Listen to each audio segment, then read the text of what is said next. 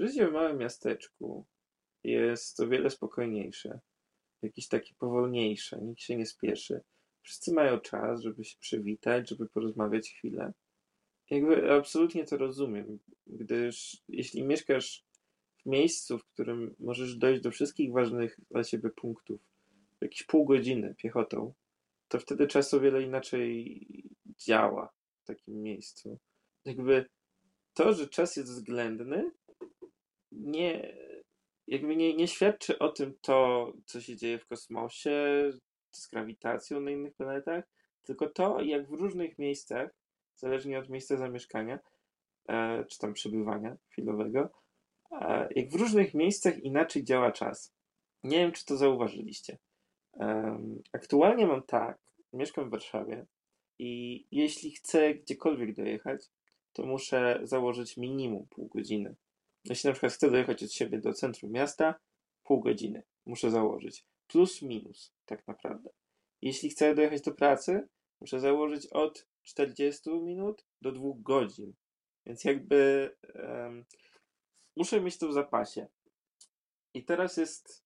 I teraz sprawa wygląda tak po prostu, że poza domem, będąc w pracy, nawet jeśli pracuję 8 godzin, co się rzadko zdarza, um, to i tak spędzę te 3 godziny dodatkowo jeszcze w drodze.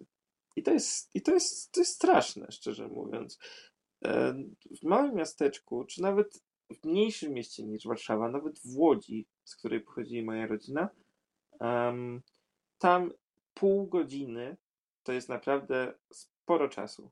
To jest, jeśli, jeśli spędzasz na dojeździe godzinę, to oni po prostu pukną się w czoło i zapytają cię, czemu tak długo? To, to jakby, jakby wiecie. Znaczy, sami rozumiecie, o co mi chodzi. Z tego względu, gdy mieszkałem jeszcze w Półtusku, w województwie mazowieckim, bardzo piękne miasto, polecam tam kiedykolwiek zajrzeć, niesamowite zabytki, e, zamek cudowny, który tam stoi i w ogóle klimat, klimat, klimat jest wspaniały, e, ale o tym za chwilę. No więc kiedy mieszkałem w Półtusku, czy kiedy mieszkałem w Legionowie, będąc jeszcze uczniem slash studentem, um, mój wolny czas wyglądał zupełnie inaczej. Jakby teraz, odkąd mieszkam w Warszawie, nie spędzam tak naprawdę wiele czasu poza domem. Kiedy mam już ten wolny czas dla siebie, wolę go spędzić w domu przy telewizji, znaczy przy jakimś filmie, przy grze wideo, czy nie wiem, e, rozmawiając ze swoją ukochaną dziewczyną. Mm, natomiast tam oczywiście tam ogólnie moje życie wyglądało inaczej, jakby nie, nie pracowałem tyle co teraz i, i nie miałem aż tyle obowiązków co teraz i też nie miałem własnego mieszkania, więc to też jest trochę różnica. Natomiast yy, wydaje mi się, że nawet jeśli siedziałem na telefonie, tak jak robię to tutaj przez większość czasu, tak tam o wiele częściej robiłem to na zewnątrz. I to z jednej prostej przyczyny, którą zauważyłem ostatnio. Może też to zauważyliście. Dajcie znać. Um, kiedy żyję w tak dużym mieście jak Warszawa, jak na warunki polskie, to, to wiadomo, to jest, to jest wielka aglomeracja, um, to nie mam po prostu ochoty spędzać czasu w tym tłumie ludzi, który jest wszędzie. E, ponieważ, no nie oszukujmy się, jak ktoś pracuje 9-17, to wychodzi ze wszystkimi do pracy jedzie ze wszystkimi do pracy, potem wychodzi stamtąd, to robi zakupy ze wszystkimi, którzy właśnie wyszli z pracy, i potem wracają wszyscy razem do domów i praktycznie jest już wieczór.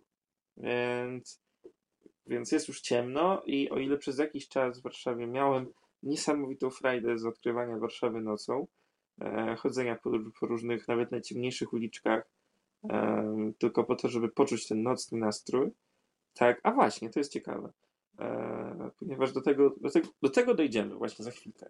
Ponieważ chodzenie nocą po Warszawie i spacery nawet w ciągu dnia w takim mieście poniżej 50 tysięcy mieszkańców, takim wiecie, po prostu bardzo spokojnym miejscu, mają właśnie to do siebie, że nie spotykasz wielu ludzi. I dlatego myślę, że nocne spacery po Warszawie dawały mi tyle frajdy, e, no prawie tyle frajdy, co, co łażenie bez celu po, po Legionowie czy Półtusku. Do którego raz na jakiś czas, przynajmniej raz do roku, staram się wracać, ponieważ nigdzie nie czułem się takich tam. To znaczy, wiadomo, kiedy spędzasz, kiedy spędzasz gdzieś dzieciństwo, to jednocześnie to miejsce staje się w twojej głowie magiczne. To jest ten, ten fragment takiej duchologii, o której, e, o której coraz częściej jest mowa, e, że wszystkie wspomnienia z dzieciństwa są jakoś przefiltrowane przez twoją pamięć i przez twoje aktualne rozumienie świata i rzeczy, które były kompletnie niewinne, stają się nagle przerażające dla ciebie. Jak na przykład jakieś stare programy z telewizji. Hmm, powiedzmy, Kraina Grzybów jest znakomitym przykładem tego, jak, jak pamięć może przefiltrować dawne programy z telewizji i zrobić z nich kompletnie nową sztukę, przerażającą. Um, albo na przykład właśnie pamięć i twoje postrzeganie świata aktualne sprawia, że, że pewne miejsca czy sytuacje z przeszłości są o wiele lepsze, jak, jak, jak wino, wiadomo. Coś w tym stylu. E, wydaje ci się, że tamte czasy były po prostu łatwiejsze, nawet jeśli naprawdę były, albo jeśli nie były, to nie ma, nie ma znaczenia. Po prostu są lepsze. Są lepsze niż to, co jest teraz, są czystsze, są przyjemniejsze i tak dalej. I wiele osób mówi, że trzeba patrzeć w przyszłość, że nie można, nie można tego tak, tak bardzo w sobie zasysać tych wspomnień i tak bardzo nimi żyć potem. E, I uważam, że to nie jest kompletnie prawda. To znaczy, oczywiście w przyszłość należy patrzeć, należy patrzeć z otwartym umysłem na to, co, co przyniesie los w przyszłości i starać się to wykorzystywać. Mm, przeszłość głównie wykorzystywać jako jakąś naukę, którą możesz wykorzystać w, w, w najbliższych tam latach, czy w ogóle przez całe swoje życie. Um, natomiast wydaje mi się też, że w świecie, w którym wszystko oczywiście pędzi, w którym e, tak naprawdę nie jesteśmy pewni najbliższych kilkudziesięciu lat, co się wydarzy, um, Twoje wspomnienia mogą przynieść po prostu ulgę. I to będzie taka, taka ulga typu jak pójdziesz do kina i zatracisz się na dwie godziny gdzieś w jakimś świecie, który cię tam, nie wiem, rozbawi, czy zasmuci, czy wywoła w tobie jakiekolwiek emocje, tak samo działają wspomnienia. To jest takie trochę kino dla umysłu. I jakby warto sobie pielęgnować dobre wspomnienia.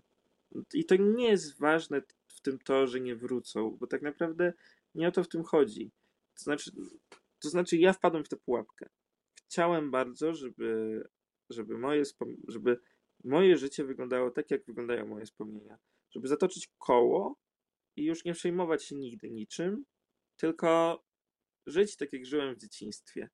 E, tylko na taki bardziej dorosły sposób. Przeprowadzić się do mojego miasteczka z powrotem, e, mieć taką zdalną pracę kreatywną, w stylu, nie wiem, e, zostać pisarzem czy jakimś artystą, siedzieć w kawiarniach tam, jeść w restauracjach i spacerować. Bardzo dużo spacerować wśród bardzo miłych ludzi i wśród zieleni, mm, kwiatów i zabytków. Ogólnie taki miałem, taki miałem na siebie pomysł. Oczywiście, że to jest taki pomysł marzenie, który niespecjalnie pewnie wyjdzie kiedykolwiek i zdaję sobie z tego sprawę.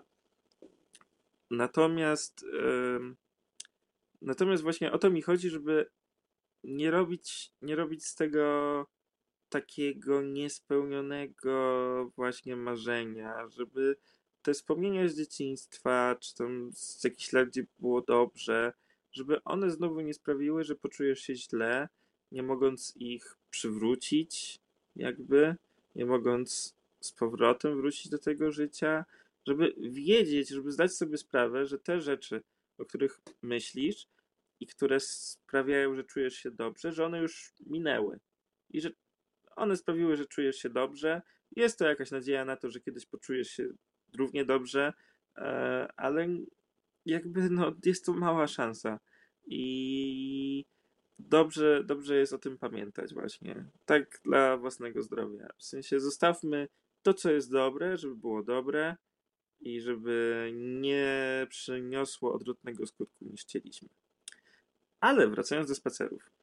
Um, nie wiem, czy też tak macie, ale no coś na pewno, nie wiem, czy zdajecie sobie z tego sprawę. Przestrzeń jest jednym z głównych bohaterów każdej historii. Jakby, jeśli historia jest zła, mówię na przykład o filmach czy książkach, to przestrzeń nie ma żadnego znaczenia. To jest taki, taki przykład z brzegu mocno. Eee, Saspiria, stara wersja, tam z lat 1960 bodajże. Eee, dzieje się w szkole dla baletnic, to jest horror, ale jednocześnie w sumie, przepraszam, w szkole tańca, ale jednocześnie tak naprawdę ta sama historia, jeśli obejrzycie film, to zrozumiecie, jest fantastyczny, więc polecam.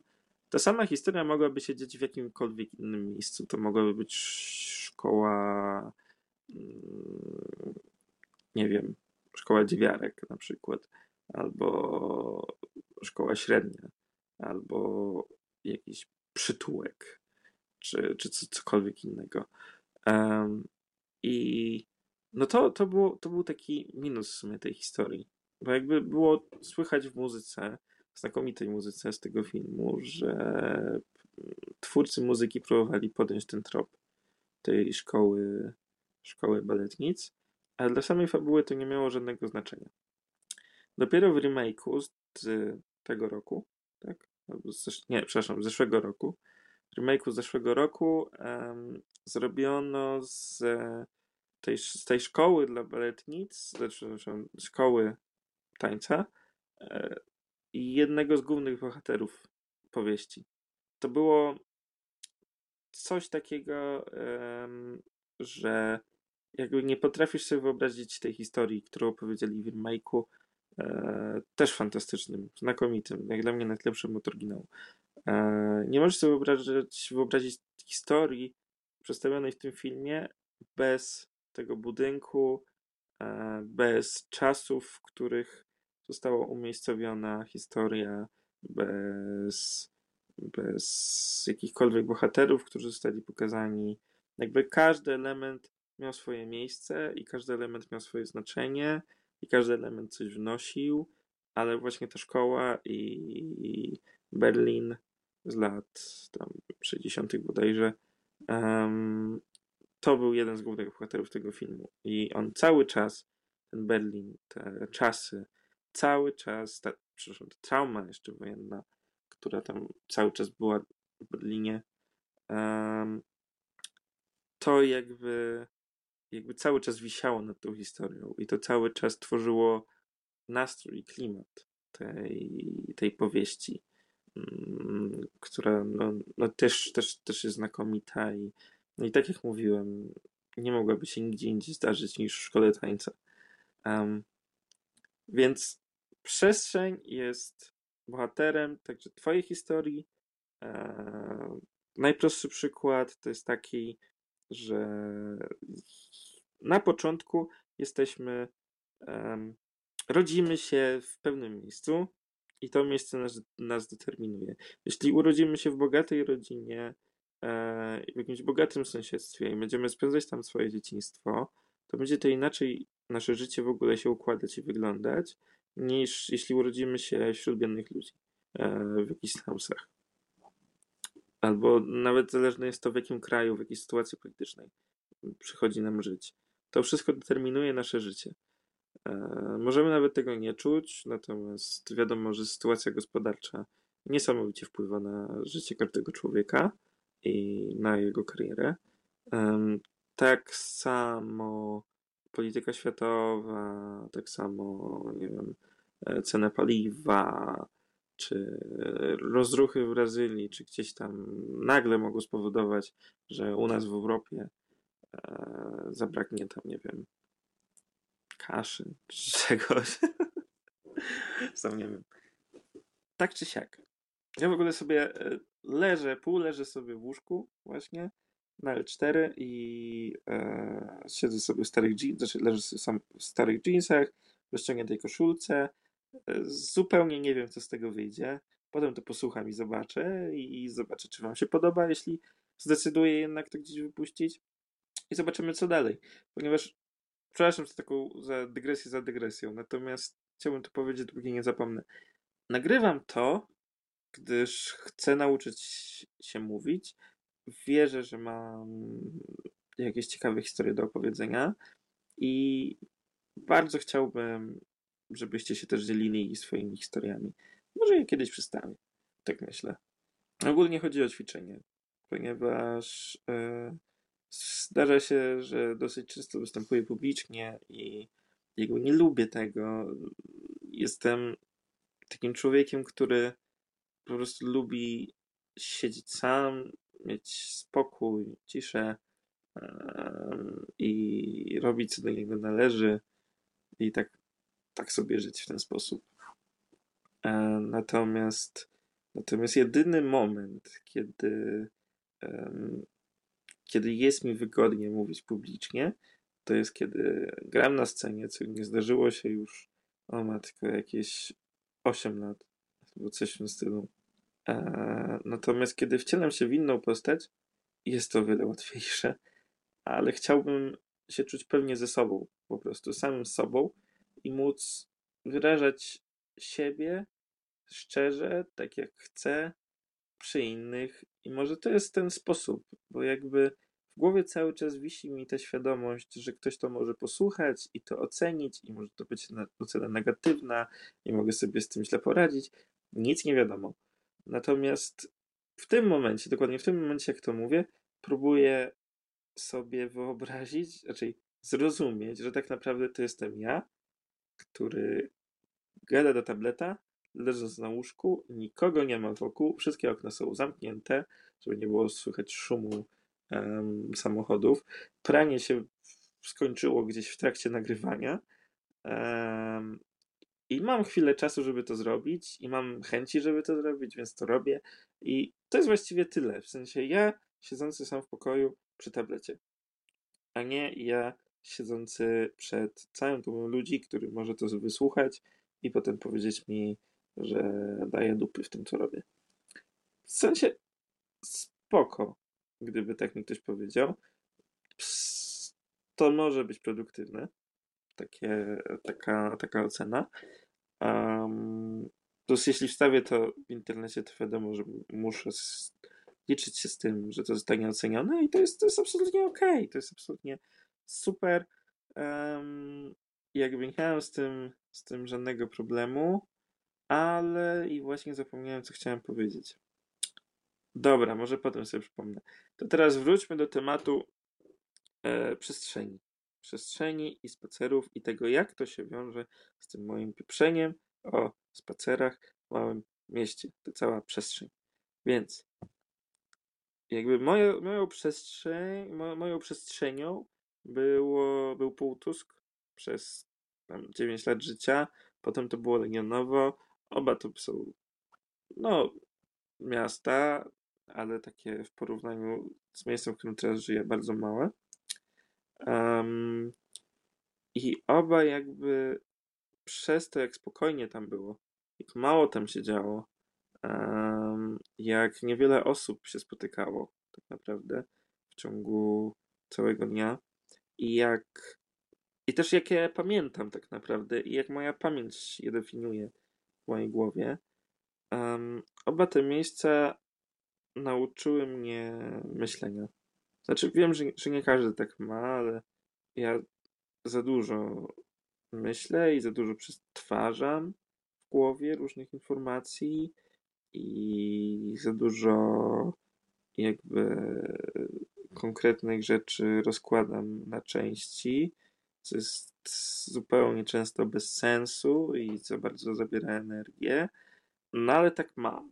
I jakby o czym mówię, kiedy mówię, że te miejsca nauczyły mnie myślenia. Nauczyły mnie przede wszystkim patrzenia na świat jako na coś pięknego, e, gdyż gdy wyłączysz się z biegu i dasz sobie trochę czasu dla siebie, pójdziesz na spacer gdzieś, gdzie jest natura, e, może być jej nawet trochę tak tyci, ale gdzie po prostu, gdzie ona jest, gdzie żaden hałas ci nie przeszkadza, gdzie mm, możesz posiedzieć, pochodzić, nie musisz biec, e, nie musisz wymijać ludzi, co jest cholernie męczące w Warszawie. Wymijanie ludzi. Ale to może potem o tym kiedy indziej. Mm, kiedy masz to wszystko, to twój umysł się uspokaja i zaczyna dostrzegać piękno we wszystkim, co cię otacza. Możesz przez kilka lat dosłownie nie, nie, nie czuć żadnego piękna w świecie, ale wystarczy kilka takich spacerów i jest szansa, że dostrzeżesz je na nowo. Nie mówię od razu iść do lasu czy coś, na przykład mi las nigdy nie do końca odpowiadał. No nie do końca mi odpowiadał zawsze. Um, wolałem, wolałem jakieś pustostany, jakieś takie miejsce, gdzie widać, gdzie był, był tam człowiek, ale że natura powoli obejmuje to miejsce. Jest tam coś takiego tajemniczego, pięknego, jakby nie chcę mówić jakichś smutnych, nihilistycznych rzeczy na temat tego, że znajduję um, spokój w samej myśli o tym, że to byli ludzie, ale ich już nie, ale ich już nie ma, ale coś w tym jest. To znaczy, z jednej strony jest taki, taki smutek związany z tym, że kiedy przychodzisz koło pustostanu jakiegoś opuszczonego domu na przykład, czy opuszczonego zakładu, to myślisz o tym, że to było życie, to byli ludzie, a teraz tu nic nie ma. I jakby no to, to, to, to jest smutne dla mnie trochę. Natomiast e, jakby wizja tego to, to samo, że to byli ludzie, to, by, to było życie, a teraz nie ma. Jest inny rodzaj życia, tak naprawdę jest, jest zieleń. E, sprawia też, że czuję się jakiś taki spokojniejszy i szczęśliwszy. Więc niesamowicie bardzo lubiłem e, choć po pustostanach. Albo mm, obok tak naprawdę, bo zazwyczaj to się bałem nawet nie tego, że coś się zawali, ale tego, że to zazwyczaj jest teren prywatny, czy coś w tym stylu. E, ostatnio miałem taką sytuację właśnie w Warszawie, że przechodziliśmy z Agatą, moją dziewczyną, koło pustostanu i ogólnie on nie był ogrodzony z żadnej strony. To był taki wielki, e, wielki blok, taki, który był kiedyś hotelem. On, e, on był taki brutalistyczny mocno, taka typowa architektura e, z bloku wschodniego. No i on był cały opuszczony. Okien i drzwi nie było tam w całym budynku, e, ale cały czas miał piękne piękne mozaiki z różnych kamyków, tak jak to bywało wcześniej, że całe ściany to były po prostu kamyk, kamyczek przy kamyku, e, mozaika. I miał cudowny kształt. No tak czy siak nie był ogrodzony z żadnej strony, więc poszliśmy do niego, tak bliżej niego e, i zrobiłem zdjęcie tego miejsca. I, I w tym samym momencie, jak ja wyjmowałem telefon, to patrzę, że jakiś taki pan w stroju ochrony w jakichś klapkach, e, idzie szybkim krokiem, jakby to tak nazwać. W sensie widać, że każdy krok sprawia mu zmęczenie i że nie chce tego robić i że w ogóle chyba najgorszy dzień jego życia, że ktoś mu tam wszedł i e, ale jednocześnie nie chce, nie chce pobiec czy cokolwiek, po prostu idzie i, i, i na niego poczekałem, no bo jakby nic nie mówił, ale wiedziałem, że, że idzie w naszą stronę i że ma jakieś wąty. Liczyłem jednak na coś bardziej uprzejmego. W sensie to jest coś, to jest coś na co e, na co liczysz, kiedy chcesz rozmawiać z jakąkolwiek obcą osobą, że po prostu będzie uprzejma. Nieważne, co ma do powiedzenia, ale jesteśmy osobami dorosłymi i e, żyjemy w społeczeństwie e, i powinniśmy mieć między sobą jakieś reguły. W sensie nie jesteśmy, nie jesteśmy jakimiś ludźmi, którzy, którzy nie umieją być uprzejmi i mm, którzy żyją w społeczeństwie, w których wszyscy są nieuprzejmi. Ale nie wiem, może to zanikło. Nie jestem pewien, bo pierwsze co powiedział, to nie było żadne dzień dobry, tylko czy nie czyta pan znaku? Ja mówię, jakiego znaku? Teren zbroniony, e, przepraszam, teren prywatny, jestem zbroniony. I tak, takim jeszcze ostrzejszym tonem niż ja mówię teraz, bo ja teraz naprawdę bardzo spokojnie. To było naprawdę dosyć, yy, dosyć przerażające. No to ja mówię, że no przykro mi, ale nie widziałem żadnego znaku. A to on, to trzeba czytać, trzeba czytać te znaki. A, no dobra, no co, on, mówi, on mówi coś tam w stylu, że wypadł. My poszliśmy stamtąd, trochę się wkurzyliśmy, szczerze mówiąc. I nagle widzimy, a dookoła tego budynku, dookoła tego budynku, w jednym miejscu, przy takim wieździe, jest taka tabliczka e, wielkości kartki A4, zupełnie z boku. Jest tam właśnie kartka z napisem teren prywatny, wstęp zabroniony. Nie żadna laminowana czy cokolwiek, po prostu przyklejona na drewno kartka. No i my sobie myślimy, o, oh, dude, naprawdę to jest to ostrzeżenie. Z każdej strony tego budynku jest park i, i jest jeden wjazd. A potem się okazało, że gdzieś tam jeszcze z drugiej strony, od której nie szliśmy, była na, e, na szybie tego budynku. On miał tam kilka szyb, ale e, przyklejona kartka właśnie z tym samym napisem, też A4. E, zajebiste. Zajebiste oznaczenie budynku. Słuchaj, nie wiem na co była ta dygresja nawet. Naprawdę nie wiem. Po prostu mówię, co mi przyjdzie do głowy. Wybaczcie mi, to jest mój pierwszy raz, jak robię coś takiego.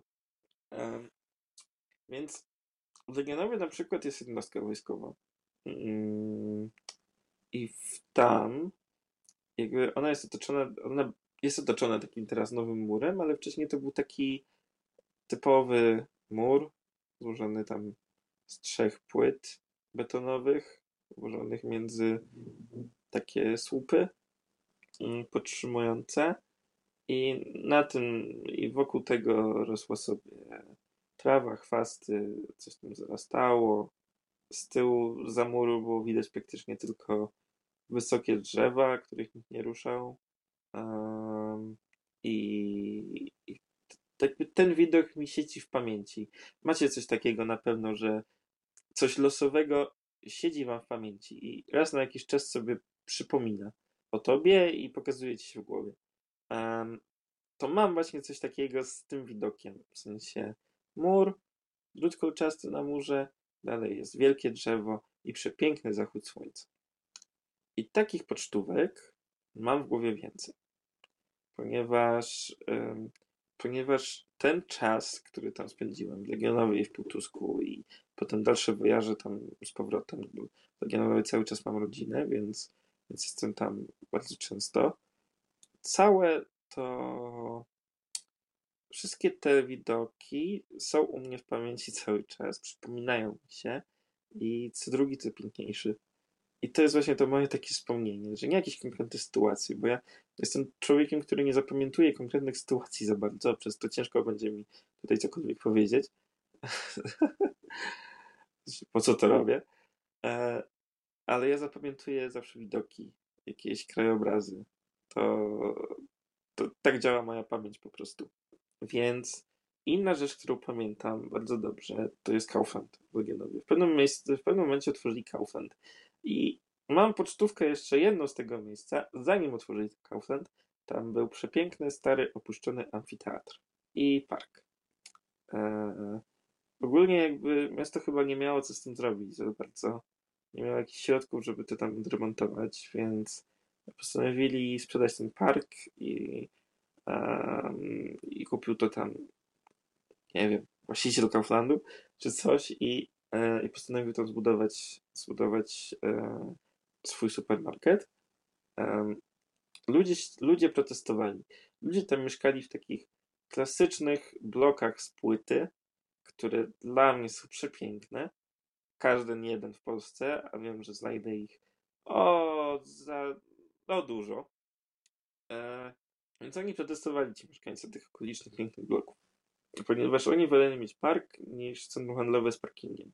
I wtedy jakby właściciel wpadł na jakiś niesamowity pomysł. To znaczy powiedział im, że okej, okay, zajmiemy kawałek terenu na Kaufland, ale zrobimy wam też park i będzie dużo lepszy niż ten, który był.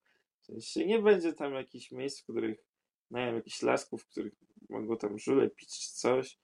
E, będzie tam nazwane jakąś historyczną nazwą jakiejś jednostki czy czegoś, czy jakichś żołnierzy, więc to wiadomo, narodowa duma i będzie tam jeszcze ping-pong i będą tam, będzie tam siłownia na, po, na powietrzu i zrobimy jeszcze do tego ogromny festyn z okazji otwarcia i rzeczywiście pół miasta się zleciało to na ten festyn wtedy. To były zamki dmuchane, jakieś tam wata cukrowa, czy jakieś inne słodycze, zabawki. Nie wiem, czy dobrze pamiętam, ale chyba był tam, e, było tam stoisko Wojska Polskiego, e, które miało zachęcać młodych, którzy tam wcześniej siedzieli i pili w tym parku, e, do tego, żeby się zaciągnęli. Wtedy już wojsko było zawodowe, nie pamiętam do końca. Ja to tak pamiętam, ale możliwe, że tego tam nie było. Ogólnie, no, no dużo mam takich rzeczy, że na pewno, że mogę wam opowiedzieć, a potem jakby ktoś sprawdził, to się nie wydarzyło. Albo jakby mnie ktoś zapytał dwa tygodnie później, to już nie będę tego pamiętał. Um, no tak czy siak, ten Kaufland, wracamy do tej pocztówki mojej. Ten Kaufland z tym parkingiem przy czystym, magnetnym niebie, e, gdzie jest około tam 30 stopni na dworze, czy nawet więcej, to jest po prostu moje takie wspomnienie, e, gdyż na pewno nic was nie wie, ja mam młodszego brata i mamy znakomitą relację. nie wiem, jak to się udało zrobić. Ogólnie moje jakby tam słabe życie socjalne sprawiło, że spędzają z nim bardzo dużo czasu. Zresztą bardzo chętnie. Mój brat to mój najlepszy przyjaciel. Rozumiemy się bez słów. Często jest tak, że mówimy te same rzeczy w różnych momentach, czyli w, tych samym, w tym samym momencie, że kończymy po sobie myśli. Ogólnie człowiek jest sztosem i go kocham, uwielbiam, jest najlepszym bratem, jakiego mógłbym sobie wymarzyć kiedykolwiek. No, tak czy siak spędzałem wakacje w Legionowie w domu, albo wszystkie wolne momenty. I co wtedy robiliśmy z bratem? Ogólnie siedzieliśmy na kanapie, graliśmy na PlayStation. Zaczęło się od jedynki, potem była dwójka, potem była trójka. Wszystko oczywiście lata po czasie, gdyż, gdyż no, no nowy sprzęt w domu to jest kosztowna rzecz, więc jakby absolutnie rozumiem i absolutnie się cieszę, że na przykład udało mi się PlayStation 3 złapać dopiero pod koniec generacji, gdy już gry były tanie i gdy wszystkie najlepsze tytuły już wyszły, to, to, to mnie cieszyło. No tak czy siak, e, tak czas, że siedzieliśmy w domu, graliśmy na konsoli, e, albo na zmianę oglądaliśmy The Office amerykańskie, bądź jakieś bardzo głupie komedie w typu, nie wiem, e, duże dzieci z Adamem Sandlerem. Tak pierwszy z brzegu. A to akurat widzieliśmy dopiero ostatnio. Mm. Więc co wtedy się robi, kiedy siedzi się w domu e, i chce się jakby ogląda się te rzeczy, czy nam się gra, co się robi poza tym? Poza tym to je się przekąski i pije się dużo gazowanych napojów. Więc um, Kaufland był akurat wtedy najbliżej, bo Biedronka była jakieś 5 minut piechoty dalej. Um, więc w te gorące dni lata braliśmy po prostu jakiś hajs od, od, od mamy i szliśmy sobie do Kauflanda. Tam dosłownie mieliśmy, wiecie, 50 zł, coś w tym stylu i sobie szliśmy. W sensie ja, student, dorosła osoba, tak, Przyz, przyznaję się po prostu, że wtedy, tak, byłem wtedy studentem, byłem dorosły i e, brałem po 50 zł na zakupy do Kauflandu. Więc szliśmy tam i kupowaliśmy duże paczki chipsów zawsze i napój Crazy Wolf, to był taki kauflandowy e, energetyk, który kosztował złoty 20 coś. E, za puszkę był przepyszny e, i zawsze kupowaliśmy to w puszce, żeby móc to wypić przed przyjściem do domu. E, tam, bo to działało, było tak zimno, że działały klody faktycznie. E, a butelka litrowa tego samego napoju kosztowała 5 e, zł 50 coś. Więc jakby inwestycja słaba. Ale wrażenia zostały do dzisiaj.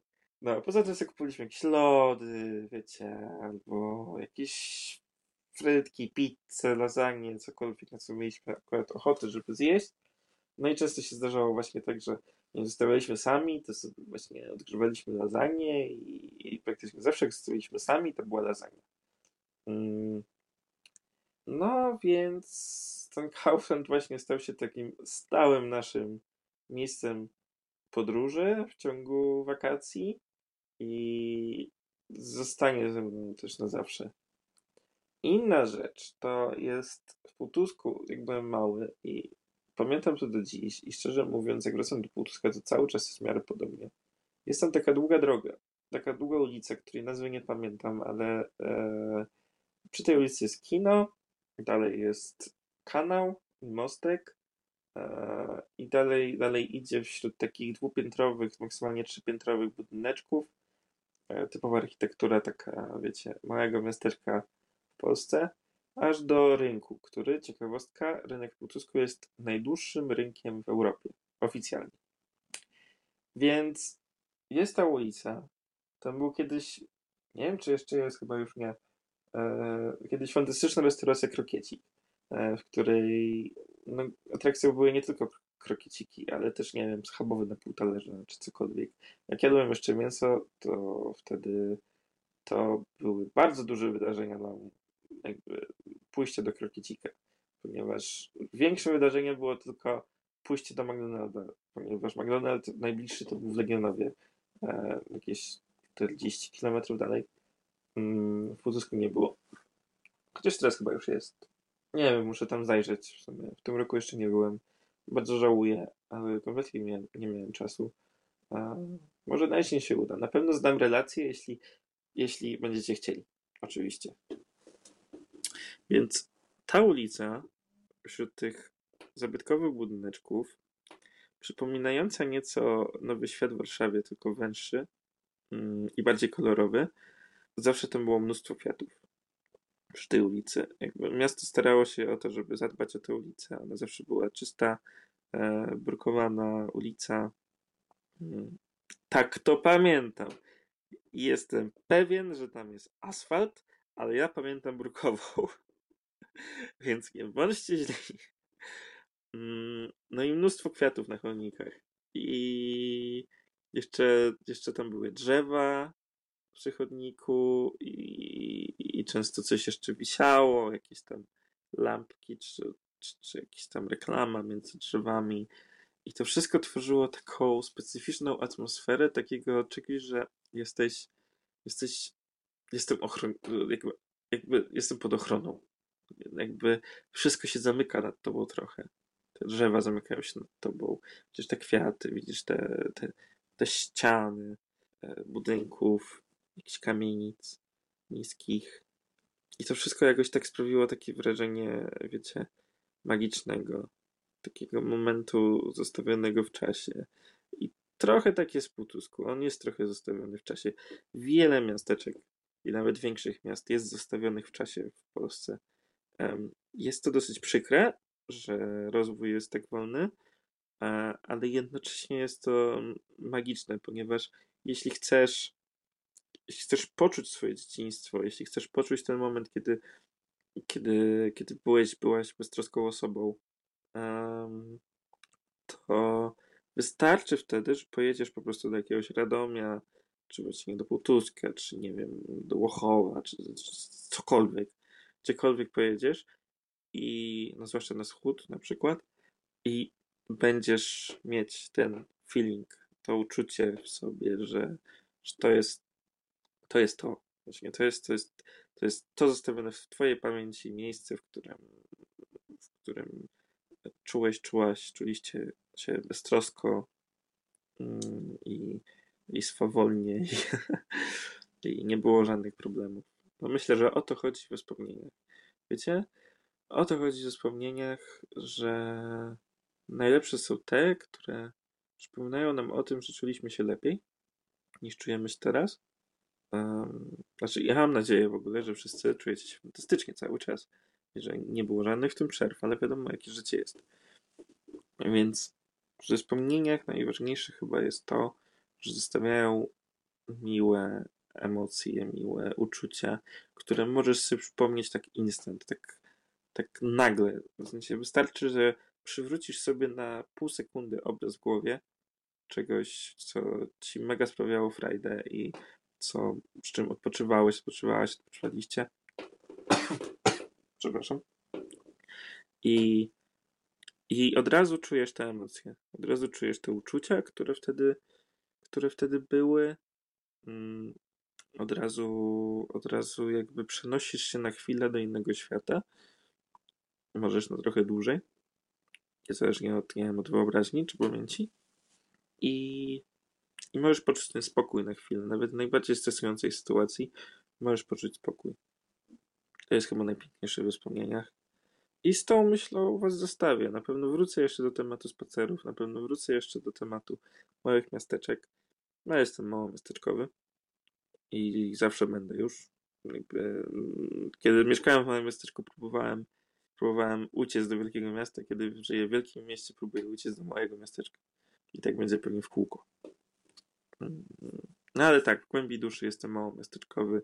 Jestem człowiek wychowany w małym miasteczku, który spędzał dużo czasu na wsi, więc na pewno będę miał co opowiadać wam, żebyście poczuli się trochę spokojniej, trochę jakby lepiej, żebym ja poczuł się też lepiej i spokojniej, bo to też po to to robię, gdyż jestem bardzo niespokojnym człowiekiem w bardzo niespokojnych czasach i próbuję znaleźć ten spokój najbardziej jak się tylko da, najszybciej, najpełniej.